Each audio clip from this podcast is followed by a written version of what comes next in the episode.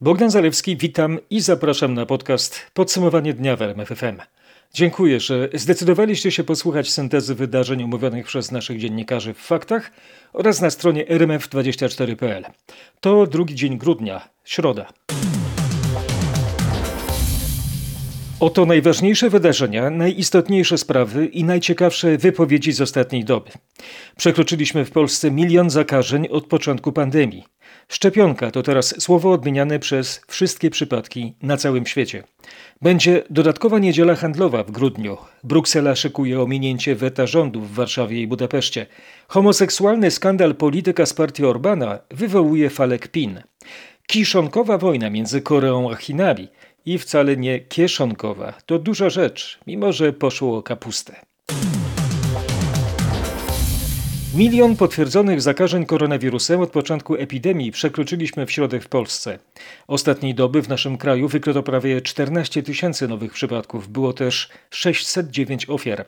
Co eksperci mówią o tym milionie zakażeń odnotowanych od marca? Michał Dobrowicz. Faktyczna skala epidemii według nich jest dużo większa, bo zakażeń koronawirusem mogło być już w Polsce nawet 9 milionów, komentuje prezes Polskiego Towarzystwa Epidemiologów i Lekarzy Chorób Zakaźnych profesor Robert Flisiak. Wartość 9 tego mnożnika przyjęli analitycy z Uniwersytetu Warszawskiego i ja jestem skłonny zgodzić się z nimi. Na szczęście większość tych przypadków według epidemiologów przeszła bezobjawowo. Specjaliści liczą, że dzięki obostrzeniom do Bożego Narodzenia dobowe przyrosty liczby zakażeń ustabilizują się i już teraz ostrzegają, że więcej nowych przypadków może pojawić się po świętach. Dokładną mapę zakażeń mamy jak zwykle na rmf24.pl.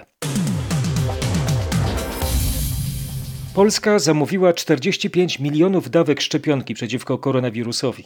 Program szczepień powinien ruszyć na początku lutego, zapowiada premier Mateusz Morawiecki.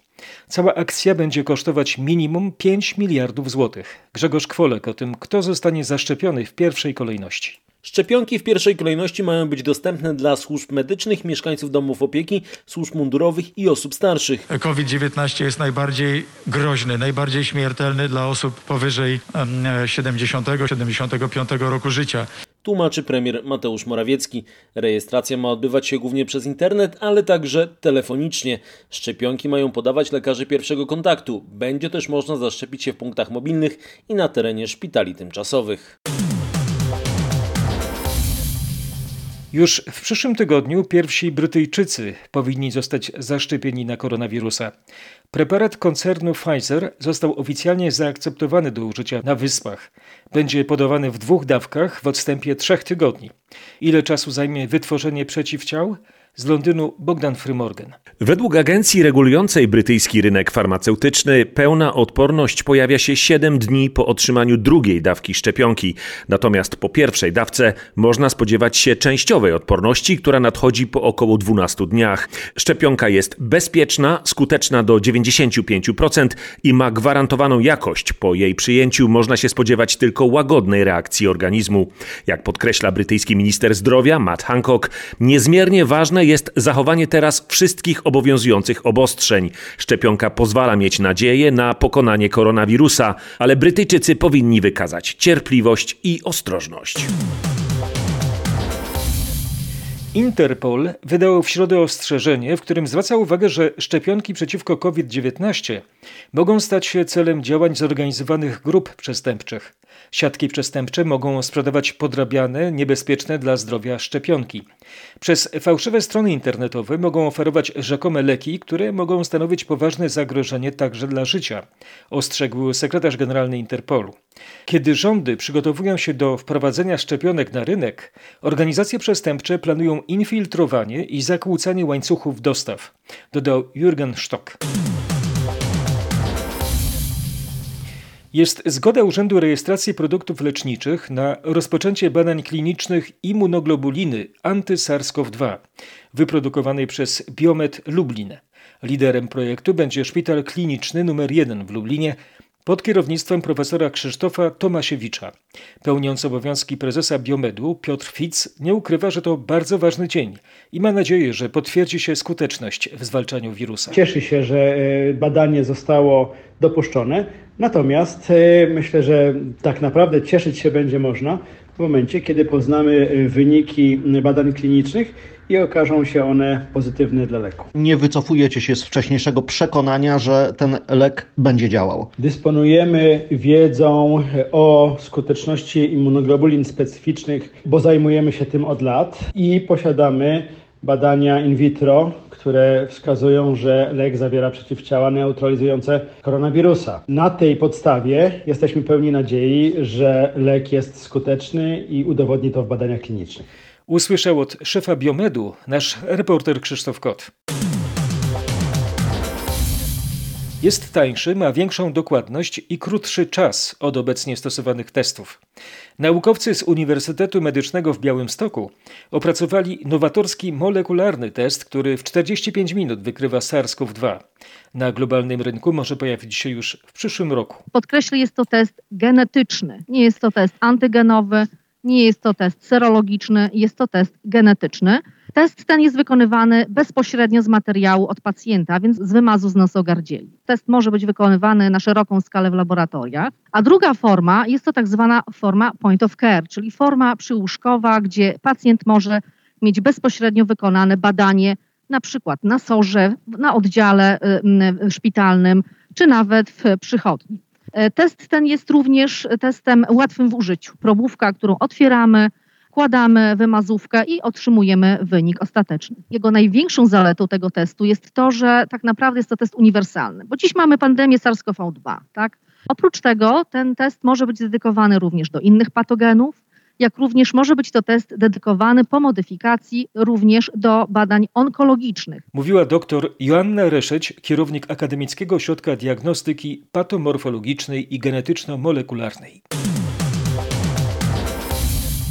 Osoby mieszkające na obszarach, na których rozprzestrzenia się koronawirus, powinny nosić maski w sklepach, miejscach pracy i szkołach, jeśli wentylacja nie jest odpowiednia. Przekazała Światowa Organizacja Zdrowia w nowych zaleceniach wydanych w środę. Jeśli nie można utrzymać dystansu co najmniej jednego metra, osoby przebywające w pomieszczeniach powinny również nosić maseczki, nawet jeśli pomieszczenia są dobrze wentylowane. Głoszą nowe, zaostrzone wytyczne WHO, które aktualizują te z czerwca. Ludzie powinni także nosić maseczki na zewnątrz, jeśli nie można zachować dystansu. Czy zanieczyszczenie powietrza może osłabić naszą odporność w czasie epidemii koronawirusa? To jedno z Waszych pytań do naszego eksperta, alergologa i internisty doktora Piotra Dąbrowieckiego.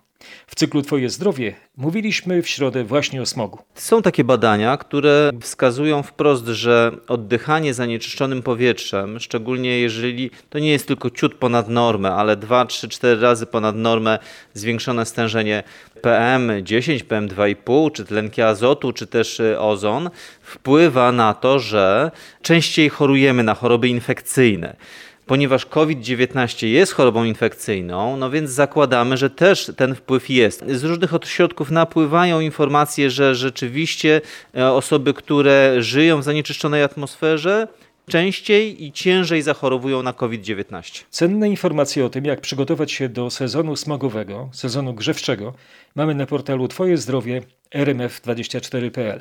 Dowiecie się m.in. dlaczego tak ważne są sen i witamina D. Senat uchwalił ustawę o dodatkowej niedzieli handlowej w grudniu. Oprócz wcześniej planowanych niedziel handlowych 13 i 20, zakupy zrobimy także 6 grudnia. Powód? Argumentację przytoczy Krzysztof Berenda. Po pierwsze chodzi o zwiększenie naszego bezpieczeństwa, tak przekonuje rząd. Wiadomo, że okres przedświąteczny oznacza tłumy w sklepach, więc żeby je rozładować, rząd uznał, że dołoży dodatkowy dzień handlowy. E, politycy opozycji odpowiadali, że to w sumie dobry pomysł, ale warto go jeszcze mocniej rozszerzyć. Warto uczynić wszystkie niedziele, przynajmniej do końca pandemii, handlowymi. Rząd na to zgodzić się jednak nie chce. Dyskusja o handlu we wszystkie niedziele już się odbyła. To jest dyskusja systemowa. Parlament podjął swoje decyzje. Nikt nie chce zmieniać tego stanu rzeczy. Mówię nikt w sensie, w sensie w rządzie. Tak mówił w Senacie minister z kancelarii premiera Łukasz Schreiber, czyli do świąt wszystkie niedziele będą handlowymi. Kolejne zostaną bez handlu. Komisja Europejska przygotowuje zastępczy koronafundusz dla 25 krajów w razie utrzymania przez Polskę i Węgry weta budżetowego. Polska miałaby otrzymać z tego funduszu 23 miliardy euro dotacji i 34 miliardy euro tanich pożyczek na odbudowę gospodarki po pandemii. Z Brukseli Katarzyna Szymańska-Borgino. Do tej pory mówiono, że zorganizowanie nowego funduszu bez Polski i Węgier nie będzie łatwe i zajmie dużo czasu. Teraz okazuje się, że może on powstać szybko, w ciągu kilku tygodni. Rozważana jest opcja tzw. Tak wzmocnionej współpracy, czyli porozumienia krajów, które chcą przystąpić do nowego funduszu w ramach Unii.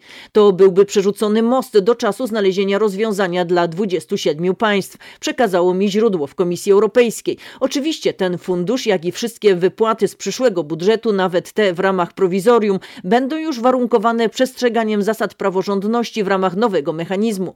Prowizorium budżetowe oznacza, że Polska może stracić w przyszłym roku część funduszy spójności, na przykład na budowę dróg czy oczyszczalnie ścieków. Nie będzie także nowych płatności, na przykład na modernizację wsi. Może też nie być w przyszłym roku programu wymiany studentów Erasmus+.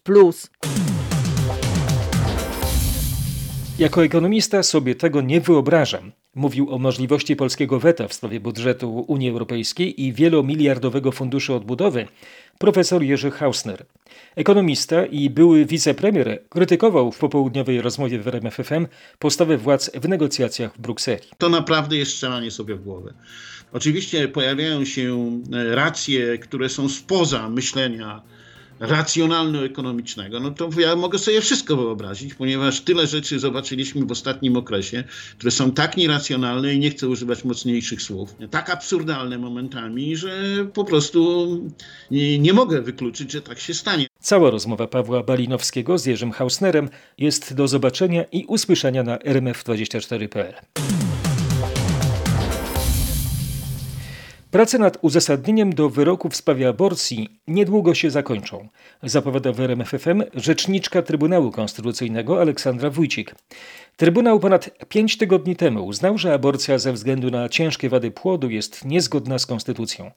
Z jakiego powodu wciąż nie poznaliśmy uzasadnienia?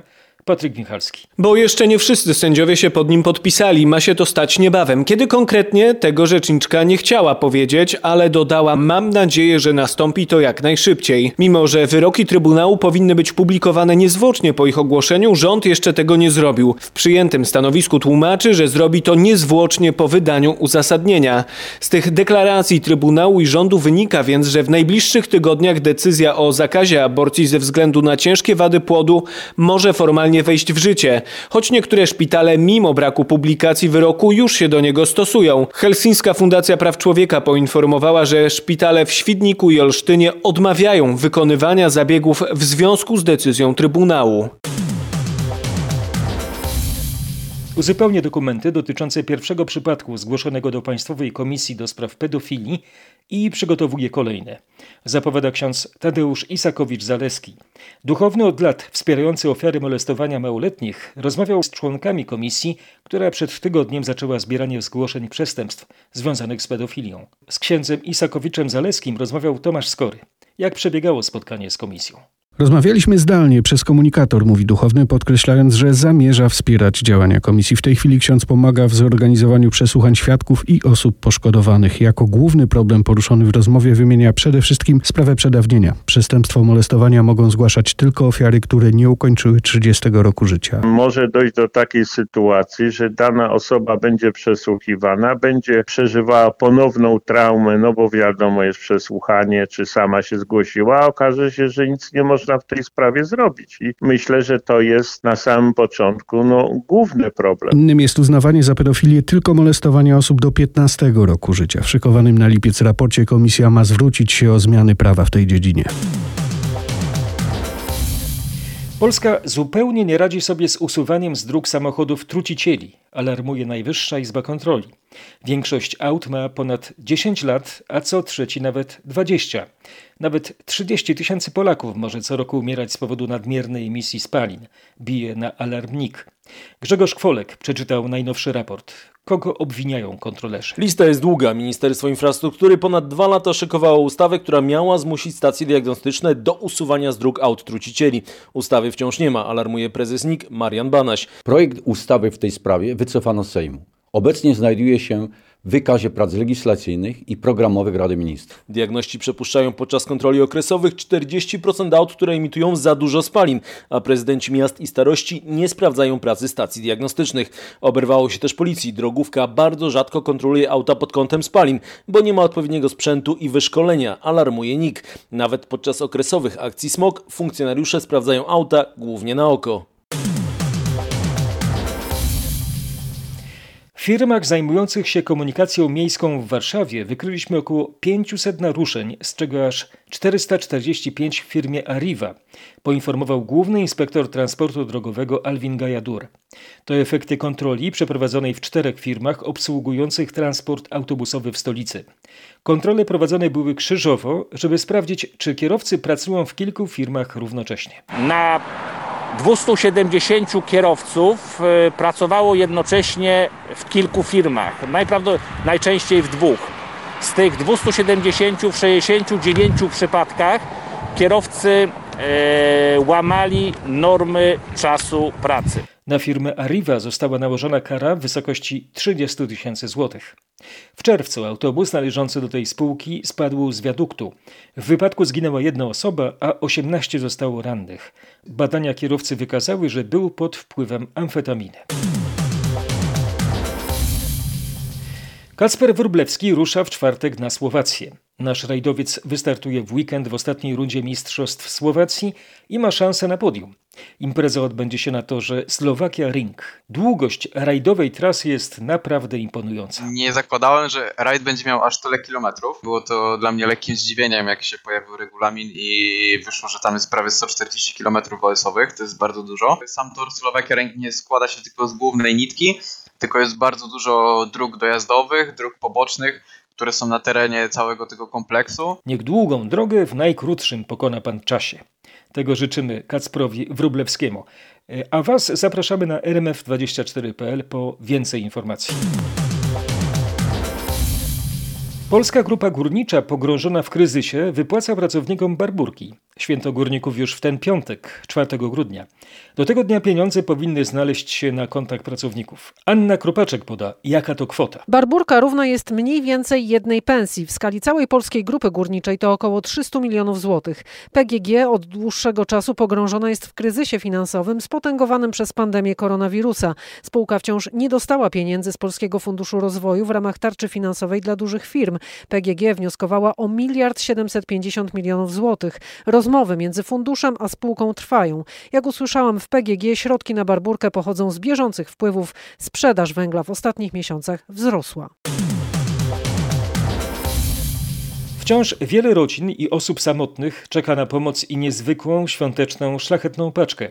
Każdy może pomóc i przyłączyć się do akcji. Sprawić, by nadchodzące święta dla wszystkich były cudowne. To niezwykle ważne wsparcie, mówi była beneficjentka, obecnie wolontariuszka, pani Ewa. No, staraliśmy się jakoś, żeby mm, nie obarczać y, naszymi potrzebami innych. No i przyszła nam z pomocą wolontariuszka szlachetnej paczki. No czułam się taka doceniona, że ktoś chce pomóc, nie zostawił nas yy, samym sobie. To jest naprawdę coś pięknego. Nie żyje Hanna Stadnik, Hanka, sanitariuszka z Powstania Warszawskiego, pełniąca obowiązki prezesa Światowego Związku Żołnierzy Armii Krajowej. Jeszcze w sierpniu pani Hanna wspominała w rozmowie z RMFFM, jak zapamiętała początek powstania. Pierwszy dzień sierpnia był bardzo radosny, bo żeśmy wtedy nie spodziewali się, że coś będzie źle, tylko żeśmy szli z tą myślą, że odzyskamy wolną Warszawę. Wychodząc z domu ze starszą swoją siostrą, a za nami zaraz trzech chłopców i sobie nucą pod nosem, hej chłopcy, bagnet na broń. No my teśmy Była wielka euforia do pierwszego rannego. Hanna Stadnik zmarła w wieku 91 lat. Nie zdążymy wydać tych pieniędzy, będzie na to kilka dni, mówią nam nieoficjalni beneficjenci Funduszu Wsparcia Kultury. Jesteśmy ofiarami własnego sukcesu, przekonuje z kolei wiceminister kultury Jarosław Selin. Chodzi o 400 milionów z budżetu, które artyści teatru i muzycy dostali 13 listopada, a po zarzutach o zbyt duże kwoty dla celebrytów zostały one wstrzymane przez resort kultury. Rozmówcy Katarzyny Sobiechowskiej-Szuchty skarżą się na dramatyczną sytuację. Jak mówią, dopiero ruszyło wysyłanie informacji o przyznaniu wsparcia. Kwoty są w większości przypadków zmniejszone, bo gdy dokumenty były składane, to teatry i sale koncertowe były otwarte, teraz nie da się wywiązać ze wszystkiego. Umowy trzeba więc poprawić i odesłać przez specjalną platformę, a potem czekać na pieniądze, które należy wydać do końca roku, po drodze mając święta. Jesteśmy ofiarami własnego sukcesu, odpowiada Jarosław Selin, wiceminister kultury i przekonuje, że twórcy po części sami są sobie winni. Ludzie zaczęli się wzajemnie sobie przyglądać i wzajemnie siebie oceniać. Nowa lista ponad 2000 beneficjentów, ani nowych kwot na razie nie będzie znana, bo wciąż trwa weryfikacja. Startuj za free. To propozycja kin studyjnych, które przeniosły się do internetu. Widzowie mają do wyboru pięć darmowych tytułów. Wśród nich jest połączenie absurdalnej komedii i klasycznego horroru Co robimy w ukryciu od oscarowego reżysera Taiki Waititiego. Kto lubi specyficzne skandynawskie poczucie humoru, ma nominowany do Oscara film Mężczyzna imieniem Uwe, a kto woli adaptację kryminałów, ma Ostatnie Prosecco hrabiego Ancilotto z pięknymi włoskimi plenerami w tle. Są też dwa dokumenty Over the Limit Marty Prus oraz nominowany do Oscara nagrodzony w Cannes Twarze Plaże. Wybrane filmy w ramach akcji Startuj za Free na platformie Moje Ekino można oglądać do końca grudnia, a potem pojawią się nowe tytuły. A teraz inne oblicze kultury popularnej. 48-letni właściciel jednego z lokali w Pile został zatrzymany przez policję po tym, jak pomimo pandemii zorganizował dyskotekę, na której bawiło się co najmniej kilkadziesiąt osób. Mężczyźnie grozi teraz kara od 6 miesięcy do 8 lat pozbawienia wolności. Zachowanie europosła Fidesu Józefa Sajera nie mieści się w systemie wartości tej wspólnoty partyjnej i jest nie do przyjęcia, oświadczył w środę premier Węgier Viktor Orban. Sajer został przełapany na udziale w gejowskiej orgii w Brukseli. Nie zapomnimy o 30 latach jego pracy i nie wyprzemy się jej, ale jego czyn jest nie do przyjęcia i nie do obrony, powiedział Orban. Szef węgierskiego rządu ocenił, że po tym, co się stało, Sajer podjął jedyną słuszną decyzję, gdy oprócz przeprosin zrzekł się mandatu Parlamentu Europejskiego i wystąpił z Fidesu. Jego decyzję przyjęliśmy do wiadomości, dodał premier. Sayer został w piątek przyłapany przez policję w Brukseli na udziale w nielegalnym spotkaniu towarzyskim z udziałem ponad 20 osób, połączonym z uprawianiem seksu, które odbywały się mimo obostrzeń związanych z epidemią koronawirusa. Sayer, jeden z założycieli Fidesu, wydał oświadczenie, w którym przyznał się do uczestnictwa w spotkaniu. Przepraszam moją rodzinę, moich kolegów, moich wyborców. Proszę, aby ocenili mój błąd na tle 30 lat poświęcenia i ciężkiej pracy. Błąd jest ściśle osobisty. Jestem jedynym, który ponosi za niego odpowiedzialność, zaznaczył.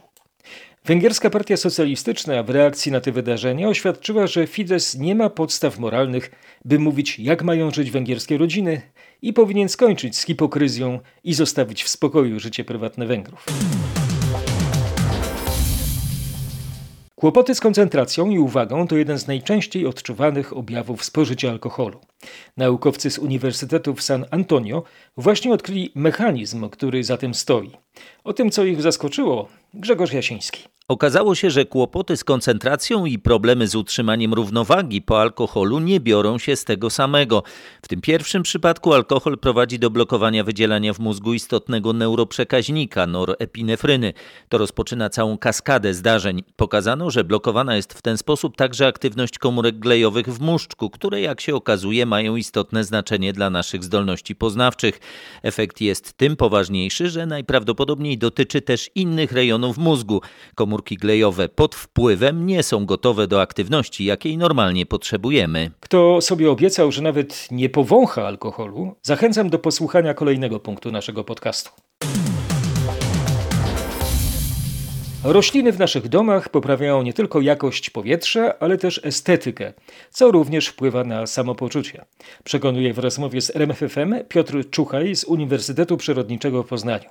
Z autorem książki Rośliny, które oczyszczają powietrze rozmawiał Mateusz Łystun. Jakie gatunki roślin domowych, doniczkowych mógłby Pan polecić? Mamy chociażby epipremnum złociste, z palm złotowiec lśniący, najpopularniejsza palma dostępna w każdym markecie, popularny falenopsis. Każda roślina wpływa na jakość powietrza. Dzięki aparatom szparkowym pobierają te zanieczyszczenia znajdujące się wokół nas, transportowane są do komórek. Część w procesie fotosyntezy, czy dwutlenek węgla jest przerabiany na tlen i inne metabolity, natomiast inne związki, które rośliny pochłaniają, przez komórki transportowane są do systemu korzeniowego. Im więcej zieleni wokół nas w domu, tym lepiej. Powinniśmy się otaczać roślinami. Nie powinna to być jedna, dwie rośliny, ale też nie należy przesadzać w drugą stronę. Większa ilość roślin w pomieszczeniu, zwłaszcza w przypadku osób, które są alergikami, no to powoduje, że mogą się pojawiać pleśnie. Usłyszał nasz reporter Mateusz Chłystyn od Piotra Czuchaja z Uniwersytetu Przyrodniczego w Poznaniu.